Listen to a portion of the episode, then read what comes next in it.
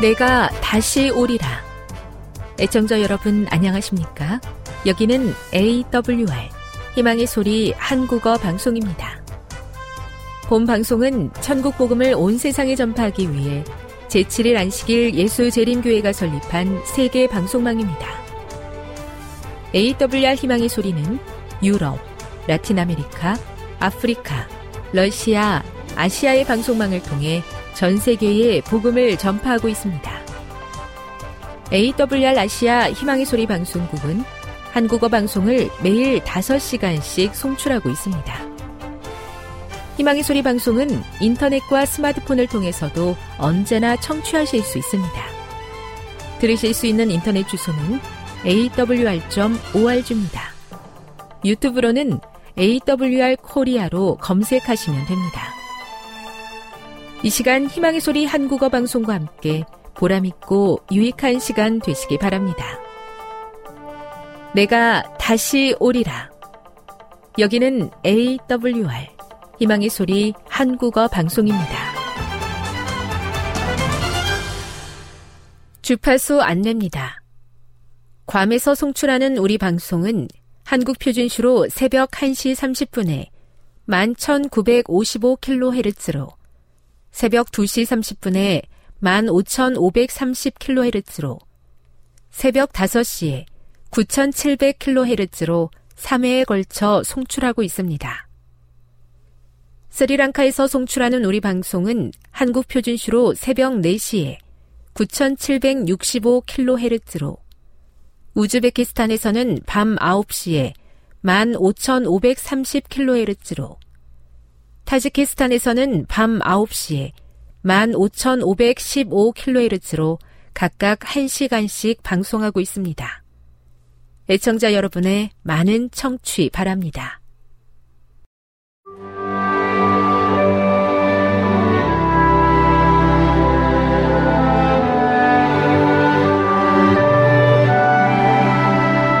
읽어주는 교과 제3과 높임 받으신 예수님의 권능. 7월 15일 안식일의 일몰 시간은 오후 7시 53분입니다. 그의 힘의 위력으로 역사하심을 따라 믿는 우리에게 베푸신 능력의 지극히 크심이 어떠한 것을 너희로 알게 하시기를 구하노라. 그의 능력이 그리스도 안에서 역사하사 죽은 자들 가운데서 다시 살리시고 하늘에서 자기의 오른편에 앉히사 에베소서 1장 19에서 20절 인간은 항상 더 강한 힘을 갈망하는 것처럼 보인다. Devel 자동차는 16기통 12.3리터 엔진을 장착하여 5천마력 이상의 출력을 내는 Devel 16의 견본을 선보였다. 그것뿐이겠는가?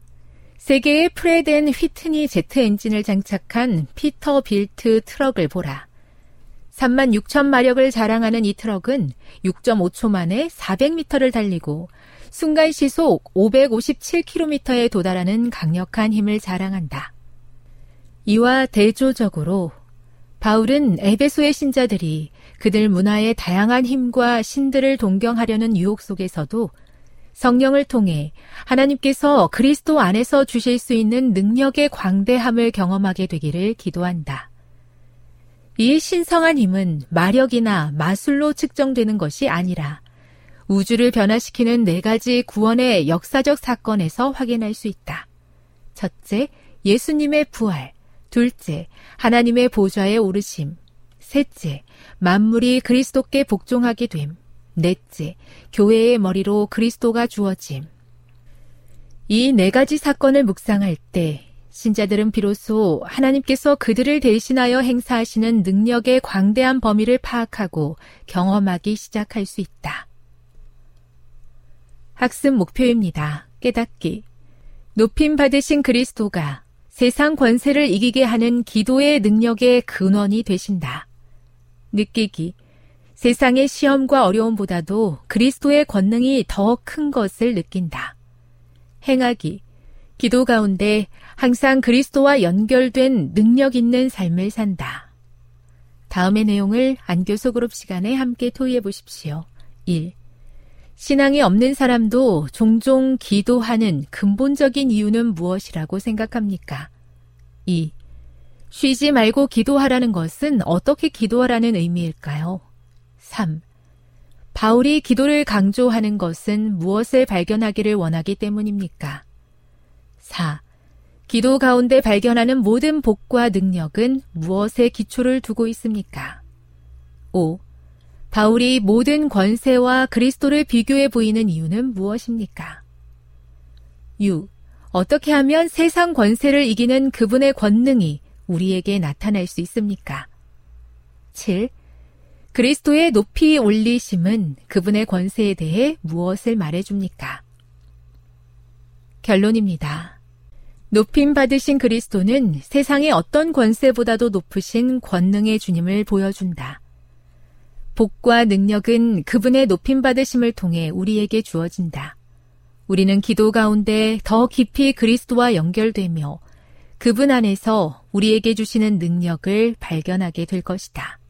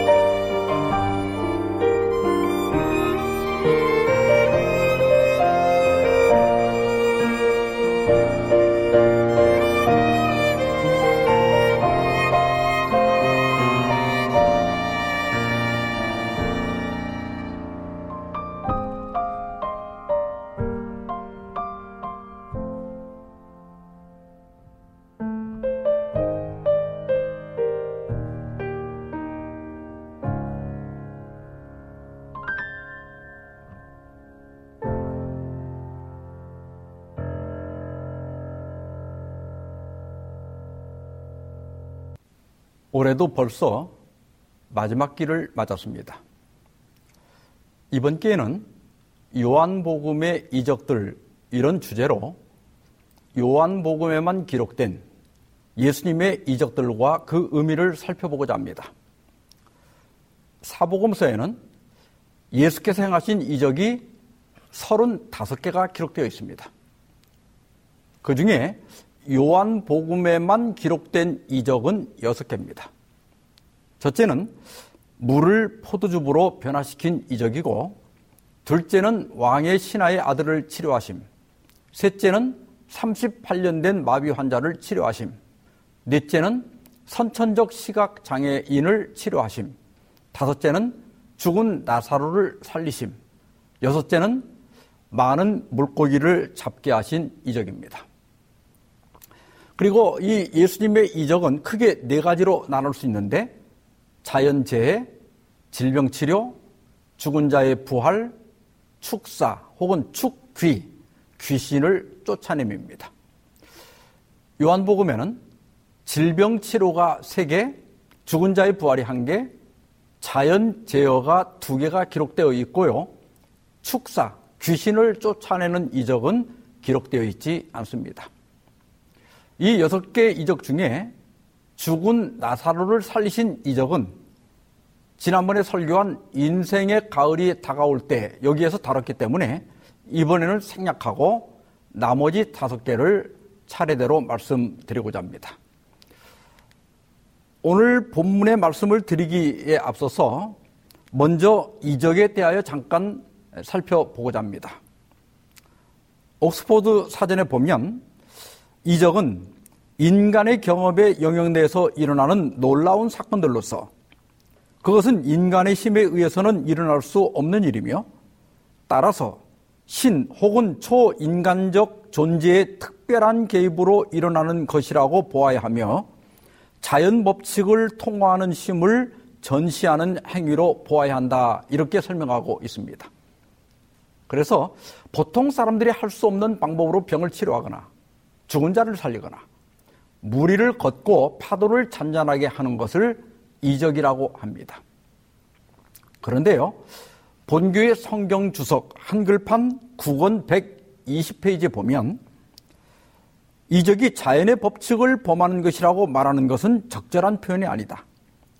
보다 적절하게 표현하자면 이적은 인간에게 알려져 있고 사람이 이해하고 있는 자연 법칙의 변이라고 해야 할 것이다. 하나님은 결코 자기 모순에 빠지는 분이 아니다. 이렇게 설명하고 있습니다. 여러분, 우리는 이적을 올바로 이해해야 됩니다. 잘못하면 하나님은 전능하시니까 무엇이든지 할 수 있다고 생각합니다. 근데 여러분 한번 생각해 보십시오. 하나님께서 부정을 저지를 수 있습니까? 없습니까?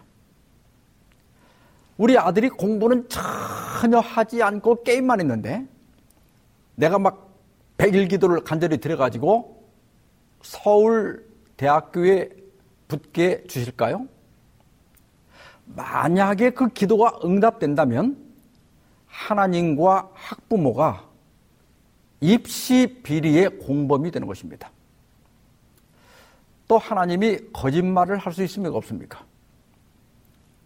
로마서 3장 4절에 보면 사람은 다 거짓되되 오직 하나님은 참되시다고 하였습니다. 또 히브리 6장 18절에도 하나님은 자신이 한 약속과 맹세에, 맹세에 대하여 거짓말을 할 수 없다고 하였습니다. 그러면 이적은 어떻게 일어나는 것입니까? 물은 중력에 의해서 위에서 아래로 흐르게 되어 있습니다. 그런데 나무에서는 물이 거꾸로 어, 이렇게 밑에서 위로 올라가죠. 세상에서 가장 키가 큰 나무는 미국 레드우드 국립공원에 있는 하이페리온이라고 하는 이름을 가진 삼나무라고 합니다. 그 높이가 무려 120m나 된다고 해요. 우리나라 아파트 한 층 높이를 2.8m로 잡으면 대략 42층 정도가 됩니다. 그런데 나무가 그렇게 높은 곳까지 어떻게 물을 끌어올릴까? 여러분, 이게 기적 아닙니까? 이 원리가 아직도 명확하게 밝혀지지는 않았지만은 학자들의 가설에 의하면 먼저 나무 뿌리가 삼투압을 이용해서 물을 빨아들이고 목질부에서는 모세관 현상으로 물을 밀어 올리고 또 나뭇잎에서는 증산 작용을 통해서 물을 끌어올린다고 합니다. 무, 물을 이렇게 아래로 떨어지게 하는 중력은 우리에게 아주 익숙한 하위 법칙입니다. 그러나 나무 안에서 물이 위로 올라가는 상위 법칙은 우리가 볼 수 없고 경험할 수 없기 때문에 기적처럼 보이지만은 이것도 역시 자연 법칙 중 하나임에 틀림이 없습니다. 그리고요, 우리가 물에 발을 디디면 금방 빠져버립니다. 그런데 소금쟁이는 무리를 걸을 수 있죠. 그래서 예수님 벌레라고는 비명을, 저 별명을 갖고 있습니다. 왜 소금쟁이는 물에 빠지지 않을까요? 그 이유는 그 소금쟁이의 다리 끝부분에 많은 잔털들이 있는데 거기서 나오는 기름과 또 잔털 속에 맺히는 많은 공기 방울들 때문에 물에 빠지지 않는다고 합니다. 이것을 좀 더 과학적으로 설명을 드리면 소금쟁이의 발이 닿는 곳을 보면 물이 오목하게 들어간 것을 볼 수 있습니다. 이렇게 되면 물의 표면적이 넓어지기 때문에 물이 그 표면적을 줄이기 위해서 소금쟁이의 발을 밀어 올린다는 거예요. 이것을 표면 장력이라고 합니다. 그러니까 우리를 물에 빠지게 하는 중력도 있지만 또 소금쟁이를 물에서 밀어 올리는 표면 장력도 있는 겁니다. 그리고 이 둘 다 자연 법칙이죠. 따라서 예수님께서 무리를 걸으실 때 자연 법칙을 범한 것이 아니라 신적 능력으로 표면 장력을 이용하여 무리를 걸으신 겁니다. 이것은 영적 세계에서도 마찬가지입니다. 로마서 6장 23절에 보면 죄의 싹은 사망이라고 했습니다. 죄는 우리를 죽음으로 내려가게 하는 영적 하위법입니다. 그러나 하나님의 은사는 예수님 안에서 영생을 가져다 줍니다. 이것은 영적 상위법이에요. 범죄한 인간은 죽는 것이 당연하지만 그러나 그리스도 안에서 죽음을 이기고 영원한 생명을 얻을 수 있다. 이것이 그리스도 안에서 일어나는 이적입니다. 그렇다면 여러분 이적 중에 최고의 이적은 무엇일까요? 사도행적 476페이지에 보면 남녀들은 그리스도의 능력을 힘입어 죄악적 습관의 사슬을 끊었다. 야비한 자들이 경건하게 되고 술정뱅이가 술을 마시지 않게 되고 방탕한 자들이 순결하게 되었다. 사탄의 모습을 가졌던 영혼들은 하나님의 형상으로 변화되었다. 이 변화 자체가 이적 중의 이적이다. 병이 낫고 죽은 자가 살아나고 무리를 걷는 이적보다 더 놀라운 이적은 사람이 변화되는 것입니다. 왜냐하면 중풍병에서 치료된 사람도 나중에 죽었죠. 또 죽었다가 살아난 나사로도 다시 죽었습니다. 무리를 걸었던 베드로도 죽었습니다. 그러나 죄를 버리고 거듭나고 하나님의 형상으로 변화된 사람은 후일에 영원한 생명을 얻게 될 것입니다.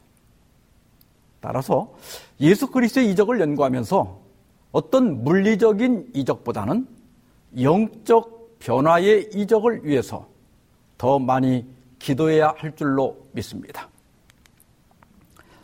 요한복음의 이적들 오늘 첫 번째 시간으로 가나의 혼인잔치 인생의 문제를 항아리에 넣어라 이런 제목으로 말씀을 드리고자 합니다.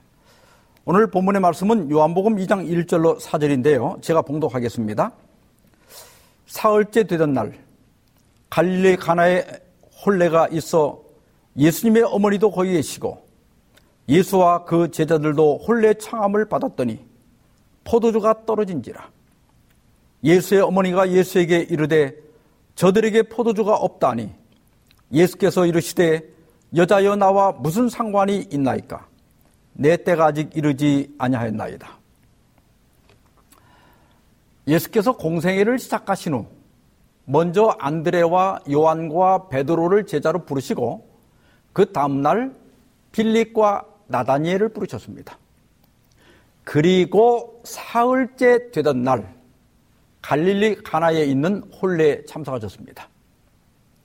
이 홀레에는 예수님의 어머니인 마리아도 참석했고 또 포도주가 떨어졌을 때 마리아가 주도적인 역할을 한 것으로 보아 마리아의 가까운 친척이었을 것으로 생각이 됩니다. 요한복음 2장 11절에 보면 예수께서 이 첫 표적을 갈릴리 가나에서 행하여 그의 영광을 나타내심에 기자들이 그를 믿으니라고 하였습니다. 이적을 나타내는 헬라어가 맞습니다. 능력이라는 뜻의 디나미스, 이적이라는 뜻의 테라스, 기사라는 뜻의 사우마시온, 또 영광스러운 일을 의미하는 엔독슨, 이상한 일을 의미하는 파라독슨, 뭐 여러 단어가 있어요. 그런데 여기 표적은 헬라어로 세메이온입니다. 이것은 예수 그리스도의 신성의 권위를 확정하는 눈에 보이는 증거라는 뜻으로 사용된 것입니다. 예수님은 사람들의 호기심을 만족시키거나 자신의 우월함을 내세우기 위해서가 아니라 자신의 신성의 권위를 확증시키기 위해서만 이적을 사용하셨다는 어, 사용하셨다고 하는 것입니다. 그런데 왜 예수님께서는 공생애를 시작하시자마자 그 바쁜 와중에 혼인잔치에 참석하셨고 또 그곳에서 첫 이적을 행하셨을까? 이것은 예수님께서 혼례를 귀히 여기신다는 것을 보여주는 것입니다. 하나님은 혼인 제도를 창설하신 분이시고 인류의 첫 혼인식을 직접 주례하셨습니다. 그리고 시브리 13장 4절에 보면 모든 사람은 결혼을 귀히 여기고 침소를 더럽히지 않게 하라고 하였습니다. 이 말을 다시 번역하면 혼인은 모든 사람에 의해 존귀하게 되어야 한다. 또는 모든 혼인을 존귀하게 여기자. 이렇게 번역할 수 있습니다. 혼인 제도는 인간에게 큰 축복이 되도록 하나님께서 직접 제정하셨습니다. 결혼 생활이 하나님의 계획대로만 이루어진다면 우리는 다른 어떤 제도에서도 얻을 수 없는 행복과 만족 그리고 영적 성장을 경험할 수 있습니다. 그러나 사도 바울은 디모데전서 4장 1절로 3절에서 양심이 화인 맞아 외식하는 자들이 미혹하는 영과 귀신의 가르침을 따를 것을 경고하면서 혼인을 금하고 어떤 음식물은 먹지 말라고 할 터이나 음식물은 하나님이 지으신 바니 믿는 자들과 진리를 아는 자들이 감사함으로 받을 것이라고 하였습니다. 여기 혼인을 금한다고 하는 것은 영지주의자들에 의해 도입되어 후일에 수도원 제도와 또 독신주의 또 금욕주의 등으로 나타난 광신적 개념들을 의미합니다. 영지주의자들은 물질은 악한 것이고 따라서 인간의 몸도 악한 것이다. 그러므로 결혼을 하는 것은 육신의 정욕에 굴복하는 것이며 죄된 것이라고 믿었습니다. 바울은 이런 가르침을 단호히 배격합니다. 결혼은 하나님이 주신 제도이며 이 제도를 공격하는 것은 하나님의 무한한 지혜와 자비로운 목적을 공격하는 것입니다. 여기 어떤 음식물은 먹지 말라고 할 터이나 이 구절을 오해하는 분들이 있는데요. 이 말씀은 교회가 금하고 있는 술이나 담배, 뭐 돼지고기 이런 걸 의미하는 게 아닙니다. 하나님께서는 이런 것들을 우리 인간에게 음식물로 주신 적이 없습니다. 이런 것은 우리 음식이 아닙니다. 여기에서 바울이 지적하고 있는 것은 금욕주의자들이 어떤 종교적인 날에 특정 음식을 금하는 의식적이고 제의적인 것을 가리키는 것입니다. 우리나라의 그 임산부들은 짜장면이나 닭고기, 오징어를 먹으면 안 된다는 속설이 있습니다. 왜냐하면 짜장면을 먹으면 아이 피부가 검어지고 닭고기를 먹으면 아이 피부가 닭살같이 되고 또 오징어를 먹으면 뼈가 흐물거릴 수 있다는 거예요. 근데 여러분, 이게 말이 되는 이야기입니까? 바울이 지적하는 것이 이와 비슷한 풍습을 가리키는 거예요. 그런 의식적 금식은 의미가 없으니 하나님께서 주신 음식들은 그냥 감사함으로 먹으라고 하는 것입니다. 그런데 요즘 우리나라에서는 결혼을 회피하는 경향이 강하게 나타나고 있습니다. 올 초에 통계청에서 발표한 바에 따르면 연간 혼인 건수가 1980년 이후에 40만 건 내였다가 2003년 이후로 30만 건 내외로 떨어집니다. 그리고 작년 2021년에는 불과 19만 3천 건으로 급속하게 감소했습니다. 그리고 이 초혼의 나이도 남성이 33.4세, 여성이 31.1세로 점점 늦어지고 있습니다. 그래서 우리 부모님들이 걱정이 많죠. 어, 2019년에 경기도에서 20에서 40대 2,000명을 대상으로 설문조사한 바에 따르면 결혼을 해야 하는가? 이 질문에 매우가 18%, 대체로가 27%로 합계 45%가 찬성했습니다. 반면에 별로가 29%, 전혀가 23%로 52% 그러니까 반 이상이 결혼을 반대하고 있는 것으로 나타났습니다. 그러면 왜 결혼을 하지 않으려고 하는가? 그 이유를 남성은 출산과 양육 부담이 가장 어, 그것을 가장 많이 꼽았고요. 그 다음에 과도한 주거 비용, 개인의 삶과 여가 중시, 또 이상적 배우자를 못 만남 순으로 조사가 됐습니다. 이에 비해서 여성은 개인의 삶과 여가 중시가 가장 많이 꼽았고요. 과도한 주거 비용, 또 출산 양육 부담, 이상적 배우자 못 만남 순이었습니다. 요즘은 집값도 비싸고 또 자녀 양육비가 너무 많이 들어서 이해는 가지만 잠언 14장 4절에 소가 없으면 구유는 깨끗하려니와 소의 힘으로 얻는 것이 많으니라고 하였습니다. 혼자 살면 편하고 좋은 점이 분명 있습니다.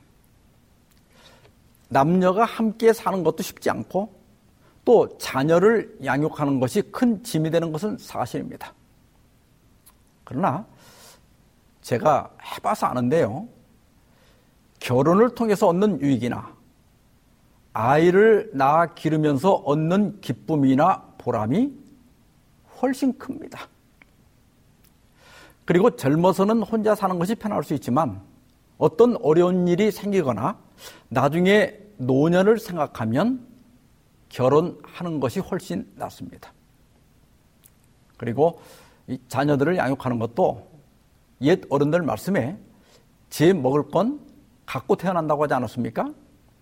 나 놓으면 다 제 밥벌이는 하고 산다는 뜻이에요. 아직 결혼하지 않은 분들이 있으면 좀 더 용기를 내었으면 좋겠습니다. 하나님께서는 아담을 만드신 후에 사람이 혼자 사는 것이 좋지 아니 아니 내가 그를 위하여 돕는 배필을 지으리라고 말씀하셨습니다. 이것은 하나님께서 처음으로 좋지 않다고 말씀하신 거예요. 사람이 혼자 사는 것이 좋지 않다. 그래서 하나님은 하와를 창조하시고 아담과 함께 살게 하셨습니다. 전도서 4장 9절 10절에 보면 두 사람이 한 사람보다 나음은 그들이 수고함으로 좋은 상을 얻을 것입니다.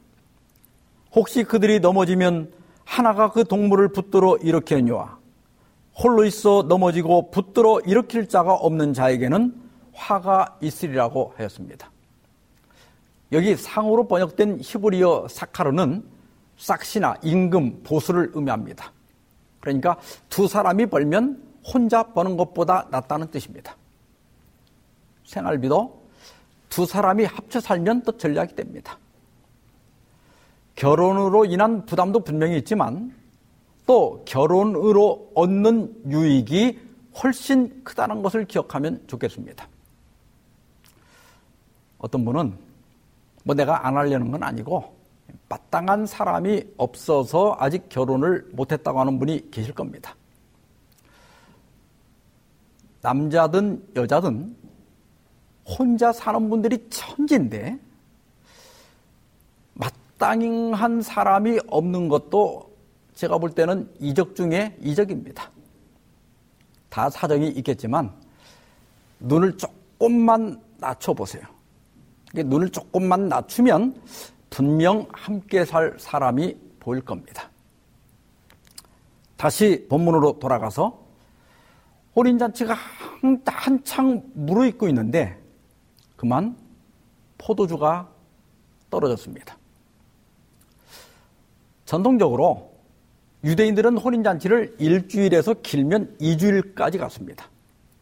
특별히 포도주는 혼인잔치의 필수품이라서 포도주가 떨어진다는 것은 큰 신뢰였습니다.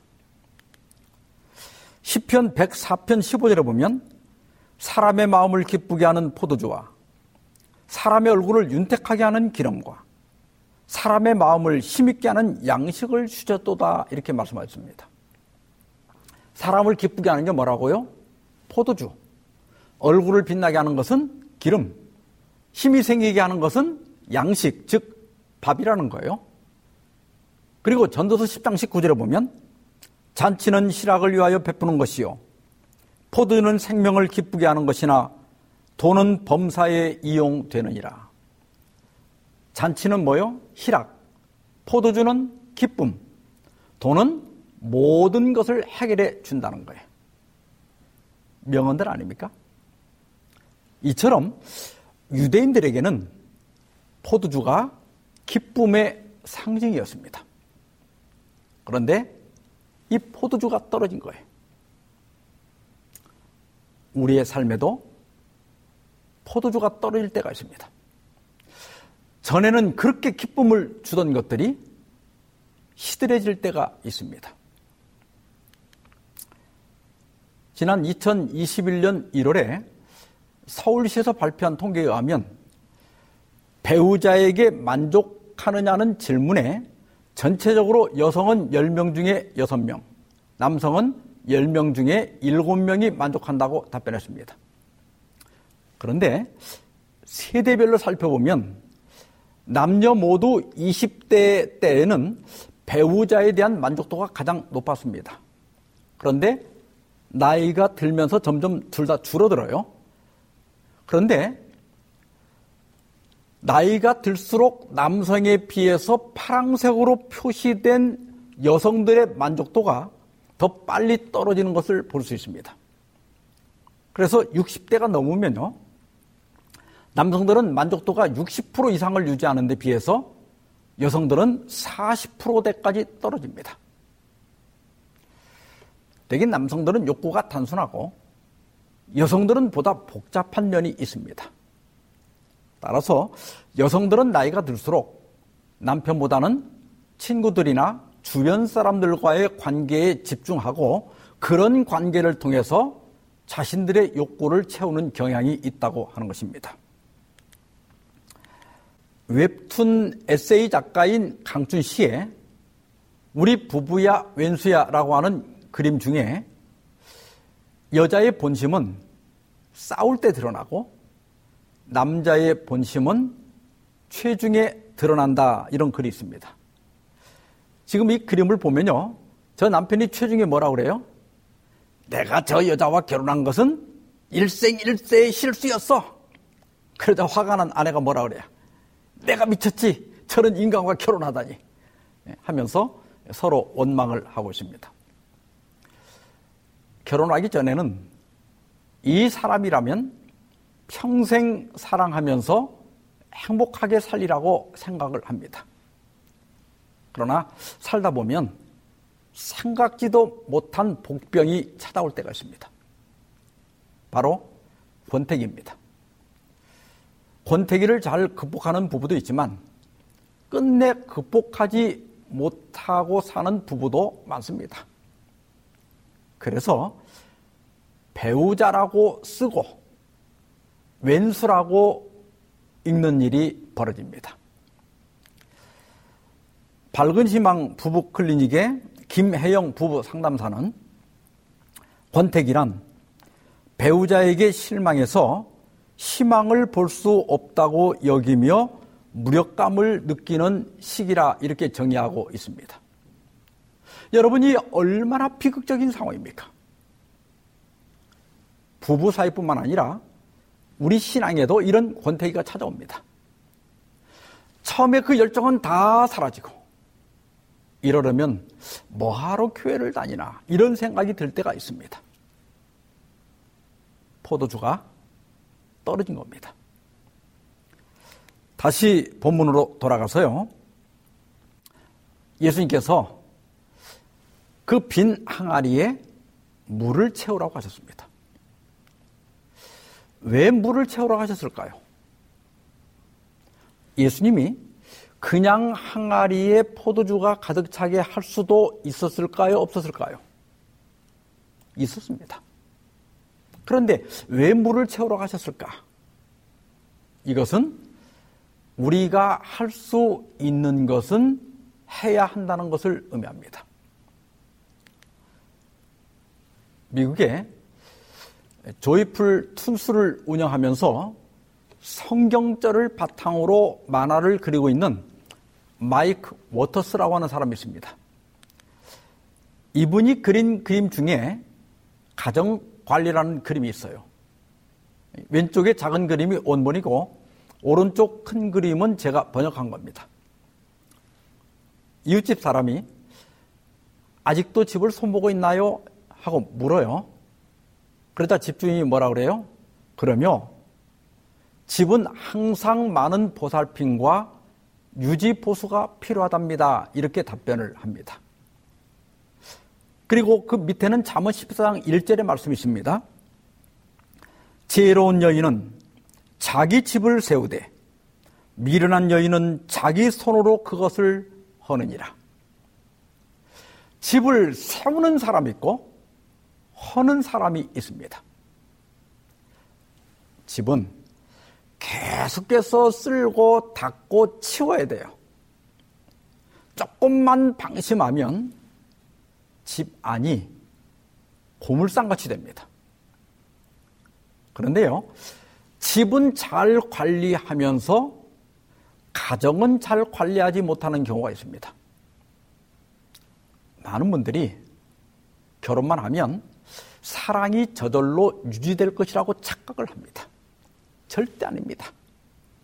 사랑은 유지되는 게 아니라 저절로 해체되는 본성을 갖고 있습니다.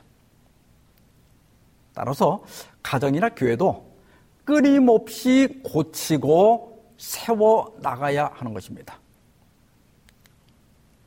에리 프롬은 어, 사랑의 기술이라고 하는 책에서 대부분의 사람들이 사랑의 문제를 사랑할 줄 아는 능력의 문제가 아니라 오히려 사랑받는 문제로 생각한다고 지적하고 있습니다. 그래서 사랑받기 위해서 인기와 성적 매력에 많은 관심을 기울인다는 거예요. 그러나 진정한 사랑은 받는 것이 아니라 주는 것이다. 이건 오래된 기사입니다만은 가수 심소봉 씨가 데뷔 30주년을 맞아서 콘서트를 열면서 인터뷰한 기사입니다. 이때 나이가 쉬운 4살에 불과했지만 이미 두 번의 이혼을 했고 세 번째 결혼한 상태였습니다. 기사를 좀 읽어보겠습니다. 그래서 사랑을 찾으셨나요? 가수 심수봉은 희미하게 웃었다. 글쎄요, 아직 사람에게선 찾지 못한 것 같네요. 그래서 제가 아직 노래를 하고 있는 건지도 모르죠. 일렁임 없는 호수처럼 평온하고 잔잔한 목소리. 그녀는 평생 사랑을 찾아 헤맸고 그만큼 상처도 많이 받았지만 정작 사랑을 주는 법은 몰랐던 것 같다고 했다. 평생 사랑을 찾아 헤맸지만 정작 사랑을 주는 법은 몰랐던 것 같다. 지금이라도 이것을 깨달았다면 그건 다행입니다. 왜냐하면 죽을 때까지 이걸 깨닫지 못하고 죽는 사람이 너무나 많습니다. 진정한 사랑이 뭘까요? 여러분, 진정한 사랑은 첫째, 사랑받는 것이 아니라 사랑할 줄 아는 능력입니다. 우리가 결혼한 이유가 또 우리가 교회를 다니는 이유가 처음에는 다 사랑받기 위해서 시작을 합니다. 그러나 우리가 제대로 성장을 했다면 진정한 사랑은 받는 것이 아니라 주는 것이라고 하는 것을 깨달아야 합니다. 우리는 사랑을 주기 위해서 배우자와 살아야 하고 사랑을 주기 위해서 교회에 다녀야 합니다. 둘째로 행복한 삶을 살려면 사랑할 줄 아는 능력을 키워야 됩니다. 내가 사랑받지 못한다고 슬퍼할 것이 아니라 다른 사람을 사랑하지 못하는 것을 한탄하는 것이 맞습니다. 정말 행복하려면 누구든지 사랑할 줄 아는 능력을 키워야 합니다. 셋째로, 진정한 사랑은 양방적이 아니라 일방적입니다. 요즘 보면 반려동물을 키우는 분들이 많습니다. 산책을 다니다 보면요. 저 멀리서 유모차를 밀고 오는 분들이 있어요. 그런데 이게 가까이 와보면 그 유모차에 아기가 타고 있는 게 아니라 강아지가 아주 느긋한 표정으로 앉아 있습니다. 옛말에 개 팔자가 상팔자라더니 요즘 개들에게 딱 맞는 말입니다. 그런데 그 개들을 보면요. 뭐 남편보다 잘해주는 게 별로 없어요. 뭐 개가 뭐 돈을 벌어다 줍니까? 방 청소를 해줍니까? 쓰레기를 버려줍니까? 그런데 이상하게도 강아지들한테는 전혀 불평을 하지 않습니다. 더구나 요즘 애견가들은요, 자기를 반려동물의 집사라고 불러요. 집사. 그래서 밥 먹여줘, 뭐 똥 치워줘, 목욕시켜줘, 운동시켜줘. 그리고 이 강아지 미용이요.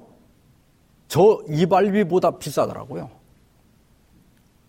그런데 그런 강아지에게는 완전 집사 노릇을 하면서도 전혀 불평을 하지 않아요. 이거 기적 중에 기적 아닙니까? 그게 어떻게 가능한가? 걔는 일방적으로 사랑하기 때문입니다. 우리가 집에서 또 교회에서 강아지에게 하는 것에 반만 해보십시오. 그러면 그곳이 당장 천국이 될 것입니다. 다시 요한복음 2장 9절 10절입니다. 연회장이 신랑을 불러 말하되 사람마다 먼저 좋은 포도주를 내고 취한 후에 낮은 것을 내거늘 그대는 지금까지 좋은 포도주를 두었도다 하니라. 원래 처음에는 다 잘해주다가 세월이 흐른 후에는 사랑도 식고 관심도 식는 것이 인지상정입니다. 그래서 예수님께서는 에베소 교회에게 처음 사랑을 버렸다고 책망하신 거예요. 그러나 우리 삶에 그리스도가 계신다면 나중까지 좋은 포도주를 소유할 수 있습니다. 여러분의 가정에, 여러분의 교회에 포도주가 떨어졌습니까? 그렇다면 바로 이때가 예수께서 권능을 행할 기회가 된다는 사실을 기억하시기 바랍니다. 여기 빈 항아리가 있습니다. 여러분이 가지고 있는 문제가 무엇입니까? 그 문제들을 이 항아리에 넣어 보십시오. 부부 사이에 문제가 있습니까? 화해를 항아리에 넣어 보십시오. 화목의 포도주가 될 것입니다. 질병으로 고통을 받고 있습니까? 믿음을 항아리에 넣어 보십시오. 치료의 포도주가 될 것입니다. 슬프고 괴롭, 괴롭 습니까? 말씀을 항아리에 넣어 보십시오. 위로의 포도주가 될 것입니다. 외롭고 고독합니까? 기도를 항아리에 넣어 보십시오. 홀가분함의 포도주가 될 것입니다. 자녀들 때문에 염려가 되십니까? 맡김을 항아리에 넣어 보십시오. 안심의 포도주가 될 것입니다. 여러분의 교회 문제가 있습니까? 양보와 용서를 항아리에 넣어 보십시오. 하나됨의 포도주가 될 것입니다. 시대소망 148페이지입니다. 세상이 공급하는 것은 눈을 즐겁게 하고 감각을 황홀하게 하지만 불만족하는 것이 드러난다. 포도주는 쓴맛으로 변하고 즐거움은 우울로 변한다. 그러나 예수께서 주시는 선물은 언제나 신선하고 새롭다. 예수께서 사람을 위하여 마련한 잔치는 만족과 기쁨을 주지 못하는 일이 결코 없다. 지금도 주님께서는 물을 기쁨의 포도주로 변한, 변화시키기 위해서 기다리고 계십니다. 어떤 문제가 됐든 주님께 가져가시기 바랍니다. 주님은 믿고 의지하는 자를 결코 실망시킨 적이 없으십니다. 기도하십시다. 자비로운 주님, 가나의 혼인잔치에 오셔서 친히 축복해 주신 것처럼 저희 가정에도 오셔서 축복해 주시옵소서. 또한 혼인잔치에 포도주가 떨어진 것처럼 우리의 가정과 우리의 교회와 우리의 삶에 포도주가 떨어질 때가 많습니다. 갈등과 슬픔, 외로움과 질병, 그리고 자녀 문제와 우리 교회의 문제를 주님의 지시를 따라 용서와 화해와 말씀과 기도, 그리고 맡김의 항아리에 넣사오니 물을 기쁨의 포도주로 변화시킨 주님, 저희의 문제와 고통을 해결하사 기쁨의 포도주가 되게 하여 주시옵소서. 이 모든 말씀을 저는 아무 공로 없사오나 예수 그리스도의 이름으로 간절히 기도하옵나이다. 아멘.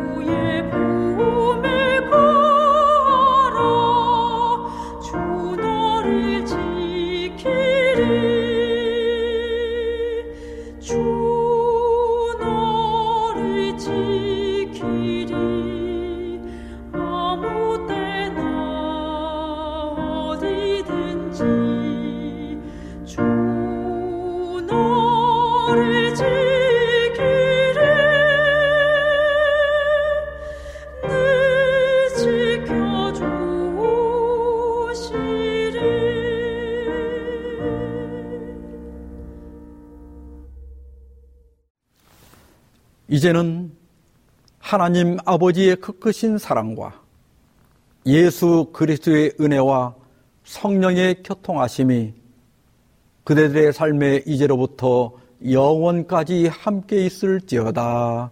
아멘.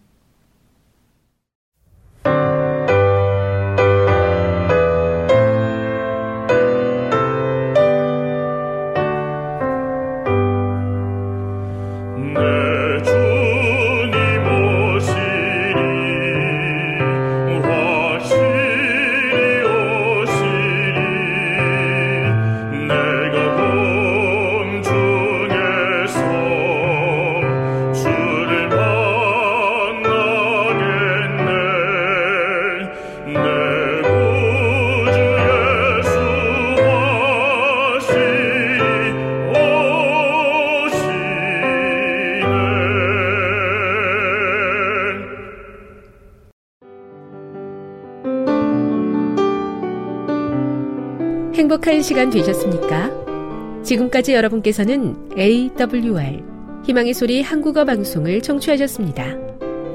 방송을 청취하시고 문의를 원하시는 분은 우편번호 02461 대한민국 서울시 동대문구 이문로 1길 11 희망의 소리 방송부 앞으로 편지나 엽서를 보내주시거나 지역번호 02-3299-5296에서 8번으로 전화 주시기 바랍니다. 지금까지 함께 해주신 애청자 여러분들께 감사드립니다. 애청자 여러분, 다음 이 시간까지 하나님 안에서 늘 평안하십시오. 감사합니다. 내가 다시 오리라. 여기는 AWR, 희망의 소리 한국어 방송입니다.